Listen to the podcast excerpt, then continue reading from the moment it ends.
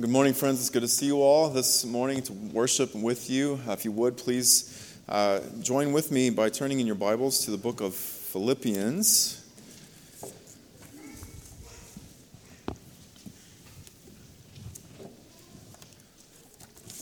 This morning we will consider Philippians chapter 2, uh, verses 17 and 18. I would uh, like to begin the reading in verse 12, however.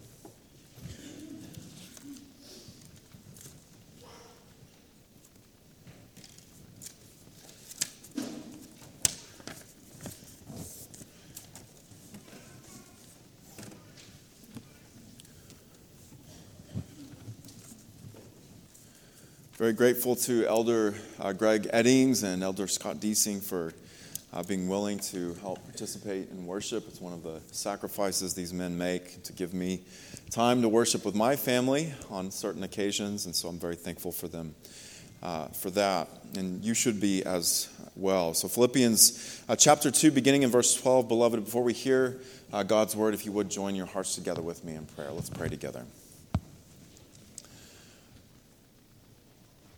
Our Father and our God, how shall the young direct their way but by guarding it according to your word? And so we pray, Father, that you would help your people this morning guard our way by listening and obeying the word of the gospel. We pray, Father, that as the power of the voice of our Savior goes out, we ask, O oh Lord, that you would be at work in your people we pray, Father, that you would grant us your grace, that we would feed upon Christ and the gospel and so be changed by it, that we might magnify him, whether by life or by death. We pray this in Jesus' name.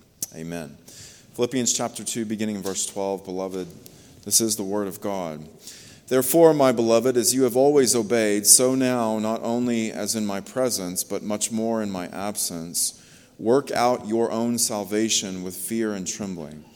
For it is God who works in you both to will and to work for his good pleasure. Do all things without grumbling or disputing, that you may be blameless and innocent, children of God without blemish, in the midst of a crooked and twisted generation, among whom you shine as lights in the world, holding fast to the word of life, so that in the day of Christ I may be proud that I did not run in vain or labor in vain. Even if I am to be poured out as a drink offering upon the sacrificial offering of your faith, I am glad and rejoice with you all. Likewise, you also should be glad and rejoice with me. The grass withers, the flower fades, but the word of our Lord remains forever.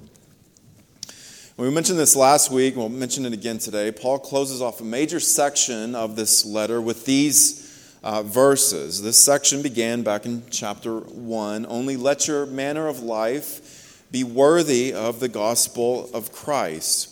And now, here, Paul had been telling the Philippians to do all things without grumbling or disputing, arguing. And he said that as the church holds fast to the word of life, as we are surrounded by much darkness, moral darkness in the world, Christians shine like stars in the night sky. And so Paul had compared the church to stars, to shining lights in the sky, which you are. That is what you are as Christians. You are the light of the world. This is part of your identity in this dark age.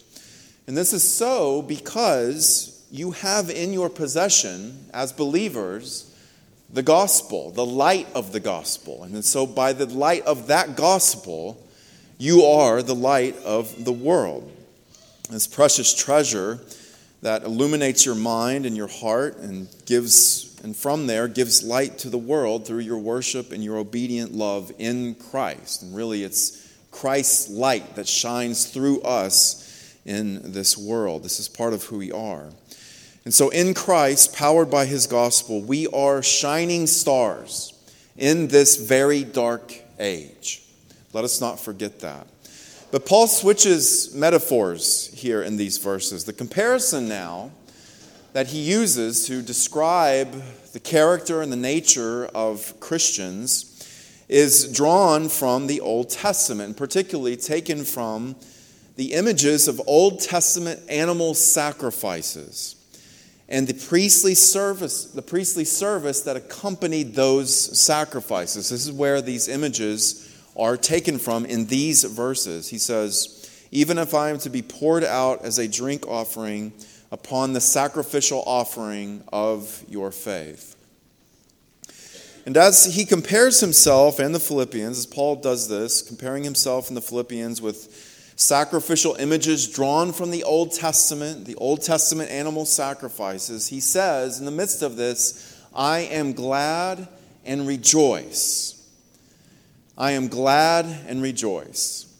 Now, this is one of many places in this shorter in this short letter where joy or gladness or rejoicing are mentioned.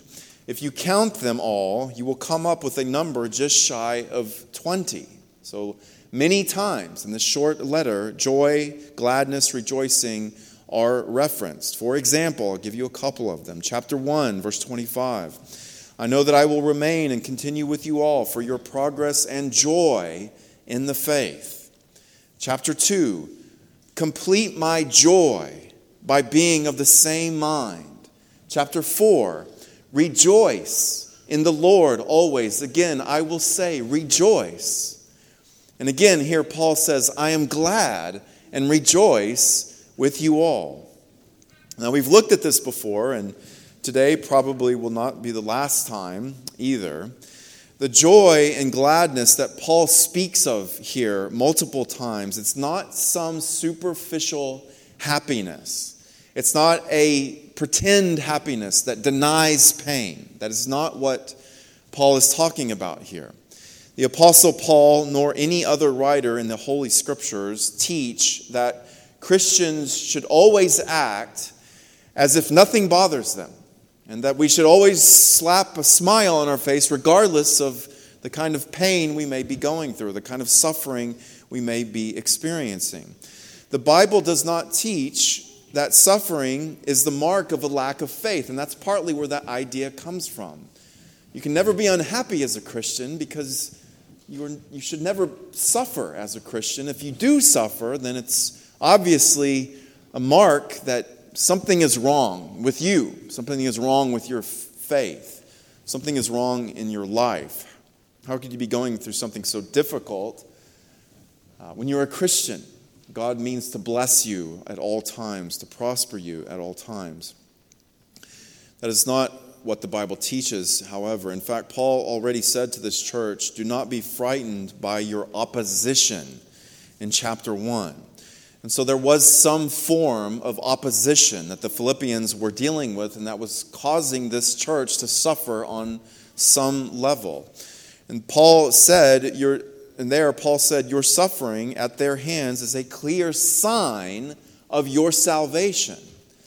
And so rather than suffering being a sign of disobedience, although that can happen if you sin and invite darkness into your life, you might be inviting suffering as a result of disobedience, but that is not what we're talking about here. In general, Christians suffer because they suffer in Christ, and that suffering that we go through, even contending with oppression against the gospel is a sign to us that we belong to the Lord. It's actually the reverse. The suffering that we endure as Christians is a clear sign to us that we belong to Christ who suffered. Paul will also say later that he wanted to share in the sufferings of Christ. And so it's a scriptural truth that those who belong to Christ will suffer in Christ. That is something that cannot be avoided. And so rather than pretend that it doesn't bother us, the suffering, or try and act as if we don't feel pain, it is actually a mark of living faith in the midst of our suffering to cast our burdens upon the Lord. And so, for example, you hear things like this said from the psalm writers My heart is in anguish within me. Fear and trembling come upon me. Horror overwhelms me. That's hardly words of a person trying to pretend everything's okay. But what does God do in what does God do with us through our suffering? It's given that we will suffer as Christians, what, but what does God do with us through this suffering? Well, through suffering, friends, among other things, he leads us to tap into the joy of the life of God and in the new covenant, the joy of the life that is found in Christ's resurrection. That is what God does with us through suffering. He leads us to tap into the eternal joy that we have in Christ. Which is why Paul says later he wants to know the power of Christ's resurrection. I want to share in the sufferings of Christ and know the power of Christ's resurrection. Suffering, then, friends, it leads us higher, or it should. It should lead us higher. It should lead us off earthly things, thinking only about earthly things, to thinking about heavenly things, the things that endure, taking our mind off the temporary and start thinking about the things that last, the joy that lasts. That is what God does through our suffering. We are led to think about the joy that awaits us in the age to come. When we don't suffer, when we're comfortable, sometimes that's difficult because it can feel as though it's heaven on earth. We have everything we need. What more could there be? It's when God begins to take those things away. It's when, it's when He begins to lead you through suffering and to show you the transitory character of this world that He teaches you that there is something better. There's always something better as a Christian, no matter how good it is in this life. And so it's a joy that is created in us that is experienced by us then, or will be experienced by us then, but it's also a joy that's created in us now by the Holy Spirit. We read, for example, in Galatians, the fruit of the Spirit is love, joy, peace, patience, and so on. Love, joy. Joy is part of the fruit of the Holy Spirit that we possess now. The gladness and rejoicing that Paul speaks of here is that joy, that joy that we have in the Spirit. It is gladness and rejoicing in the Spirit that recognizes that this world and its pleasures, its comforts, is not all that there is. It's that joy that Paul is speaking of here, that he speaks of multiple times in this letter. Now, do you not think that Paul was thinking about this while in chains for the gospel with a possible death sentence hanging over his head? Do you not think he was thinking about the next life. Well, he was. And so, as he did that, we have repeated references to joy, to gladness, to rejoicing. And what did the, the Spirit do in Paul during this time? Well, he did just that. He helped Paul to see things like this to die is gain, being with Christ after death is far better. That is what God does with us. That's what He did with the apostle in his suffering, in his brush with death, and that is what He does with us in our suffering in this age. That we would embrace these truths, really think about them, and, and bring them home into our hearts. Now, notice too here that the gladness that Paul speaks of here is not individualistic. He does not say, I am glad, I rejoice, I'm alone with Christ me and Jesus are, great. It's wonderful. Now, certainly this was true, and this, this is just true for each one of us. We have joy with Christ individually, yes, personally, with a personal relationship with Him individually. That is, of course, what the Bible teaches and is a reality of our lives. But eternal joy is not shared and experienced only by one person and Jesus, and that alone. It is a communal joy. I am glad and rejoice with you all. It is a joy that is experienced among every believer, all believers, all of us, together in community. And so it's a joy that stretches across physical boundaries. Paul was in prison, still experiencing the joy that he shared with the Philippians in another place, far from him. And so that joy extends across physical boundaries. There are Christians on the other side of the world who tap into the same joy that we have in the Spirit. It's the same joy, one Spirit, one faith. And so this joy, of course, does extend across geographical borders. With this said, however, this joy and the gladness that Paul had, this joy that he shared with the Philippian church, while separated from them, even in, in prison, it is a joy, friends, that is not ultimately satisfied with separation. It's there, yes, still present in separation, but it's a joy that's not satisfied with that separation.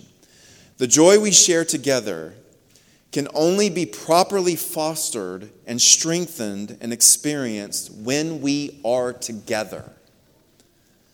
That is something that Scripture teaches us, and that is something that we will enjoy in the age to come. We won't be separated to each our own, to go each our own way. We will be together, enjoying Christ together as one body. And so, this joy is something that finds its completion in being together, physically together. Paul had said earlier in this letter, he said, I yearn for you all with the affection of Christ. And then after this, he tells them, I'm sending Timothy soon, and I have sent Epaphroditus to you. And then, verse 24 of, of that chapter, he says, I trust in the Lord that shortly I myself will come also. He yearned to be with them. He wants his helpers to be physically with them, and he also wants to be physically with them. It wasn't enough. He shares the joy with them while in chains, while separated, but he wants to see that joy complete by being together with them in person. And so, as much as possible, friends, we are to feed our joy in the Spirit by being together as far as possible. And particularly, this happens here in worship on the Lord's Day. And of course, we we would hope to foster that joy outside of worship on the Lord's Day, but it's a joy that, that is not fully satisfied apart from this. It's not fully satisfied being separated from other brothers and sisters in Christ. And so we need to recognize that and do our best to be with one another. Joy and gladness in the Spirit for the Christian is, in fact, so tied to our faith in the gospel that we as Christians can be commanded to be joyful. That is how intricate, how intimate joy is with faith in Christ. How tied to faith in Christ joy is that we can be commanded from Holy Scripture to be joyful. This is what Paul does here. Likewise, you also should be glad and rejoice with me. And so joy in the Spirit, gladness in the Spirit as a Christian is part of who we are. It's part of our identity, part of our character. And so, as you hear these words from Paul, likewise, you should also be glad and rejoice with me. If you hear these words and you find yourself having trouble being glad in this way and rejoicing in this way, that is, if you find yourself having trouble rejoicing in the things of God, being glad in His Word, being glad to be here in worship with God's people, hearing His gospel, in fellowship with other believers, if, if those things are mundane to you, if they don't satisfy you, if you think there's something higher, something better to make you glad, to make you joyful, maybe you're focused on the wrong things. Maybe you're focused on the wrong things in your life. You're searching for joy, searching for gladness, a gladness that will last. Haven't found it? Where are you looking? Well, Paul shows us where to look. You also should be glad and rejoice with me. There is a temporary happiness to be experienced by the things of this world, and Christians experience these things. Enjoy them, make use of them. It's good to do that. But the joy that Paul speaks of here is eternal. I am glad and I rejoice. You also should be glad and rejoice with me. Now, finally, we are reminded of the eternal and permanent character of this joy with the image of sacrifice that Paul gives us. Even if I am to be poured out as a drink offering upon the sacrificial offering of your faith, I am glad. Meaning, the gladness I have now with you, even apart from you, the gladness I want to share with you by being in your presence, by being near to you physically, is a gladness that I still will have beyond my death, even if I'm to be poured out as a drink offering. And so that joy, that gladness is something that extends across geographical boundaries and extends across the boundary between life and death. And that is what we should be after as Christians. Now, Paul mentions a drink offering here. He refers to himself as a, as a drink offering. Essentially, a drink offering in the Old Testament was usually wine, and it was poured out upon or along with the animal sacrifices at the altar. And so an animal would be slain and offered to the Lord on the altar, and then at certain times the wine would be poured out on that sacrifice. Now, this type of ritual was seen in pagan sacrifices as well. And the Romans, uh, the Roman colony, like the Philippians, would have been familiar probably with some of those practices. So, Paul compares his life and ministry here as a pouring out, a pouring out, like that drink offering that's poured out on the altar. His life, in other words, is poured out for the sake of the gospel, for the sake of the church. But he also describes the Philippians' faith and service as a sacrifice as well. He's not the only one.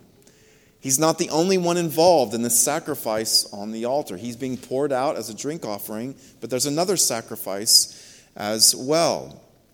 He refers to the Philippians' faith as a sacrificial offering and as priestly service the priests in the Old Testament would minister those sacrifices. They would be the ones who would carry those animals to the altar. They would be the ones who would pour out the wine. And so Paul says here, I'm a drink offering poured out upon the sacrificial offering of your faith. The Philippians then were like priests ministering animal sacrifices at the altar. He later calls their financial gift to him a sacrifice. This is in chapter 4, which we'll look at sometime in the future. And so, if we put this all together, Paul, their apostle, the apostle to the Philippians, their pastor, views the partnership of Philippians in the gospel, all the work that they did that was included in that as being a partner in the gospel. Paul viewed their work, all that was included there, being united, not grumbling, giving generously, praying, loving one another, all, all of that they did, all that they were called to do in this whole section. And that's what this whole section is it's an exhortation to do things, to work out your salvation, to be unified, to not grumble, to not argue. That's what we've been looking at for several weeks now. All of that is part of the Philippians' partnership in the gospel, part of their contribution to the work of the gospel. And Paul sees all of it as priestly service upon the sacrificial offering of your faith as priests in Jesus Christ. Now, Paul can do this because in the new covenant, we are all made to be part of a priesthood in Christ, each one of you, every single one of us. And right at the center of our priestly activity is what? It's the death of Christ. The final offering that puts an end to all the animal sacrifices that came before it. That is what we minister to one another, essentially. That death, that sacrifice, the sacrifice of our Savior, Jesus Christ. As priests in Christ, we work out our salvation by obeying the gospel, by living out the gospel, the sacrificial offering of your faith. You are a priest in Christ. You are part of a royal priesthood in Christ. And everything that you do is defined and shaded by that definition as priests in Him. You minister the death of Christ to one another when you do all the things that we've been called to do in this section. I hope we can appreciate the significance of that and the, the value of that. That's not something that Old Testament saints all the Old Testament saints shared. It's something that you share, though, in Christ. The sacrificial offering of your faith. But what about Paul? Well, was he not an apostle of Christ? Was Paul not an ordained minister of the gospel? Well, he was. But where does Paul, as an apostle, as a pastor, great leaders of the church, great theologian of the church, Where does he fit himself in with this, this sacrificial imagery that he's using for, for the members of this body? What does he do? Well, he lowers himself. His work complements their work in this imagery that he puts before us. I am to be poured out as a drink offering, if I am to be poured out as a drink offering upon the sacrificial offering of your faith. The imagery, friends, of a, of a complementing and a completing drink offering. That's what the drink offerings were. They complemented the animal sacrifice, they completed the animal sacrifice, they, they brought it to a, a natural conclusion. The, the, wine wasn't always offered there, but when it was, it, it was a complement and a, a completing work. That imagery of that drink offering applied to Paul emphasizes that Paul, as, a, as an apostle and a minister of the gospel, he viewed himself as a servant of the church. I'm a drink offering. I complement what you do. Even if I'm to be poured out as a drink offering upon your service, your priestly service, I'm glad. You see what he does there? He doesn't lord his authority, his leadership over them. He lowers himself, which is exactly what he called the Philippians to do, to consider others as more significant than yourself. I am but a drink offering upon your service. Chapter 1, Paul says this about him and Timothy. He, in the very in the introduction, Paul and Timothy, servants of Christ Jesus. If Paul dies, if he is poured out, so that the Philippians might be built up, built up in their work, in their priestly work, Paul was glad. He rejoices. But in that work, friends, they were all dying together. And this is what we all are called to do. We're all, all called, in some sense, to be poured out, to offer ourselves as living sacrifices.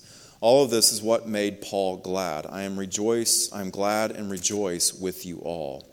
And this is what Christ did, friends. For the joy set before him, he endured the cross. Christ died to build us up. He's the ultimate drink offering. He's the ultimate wine offering that completes us, that builds us up.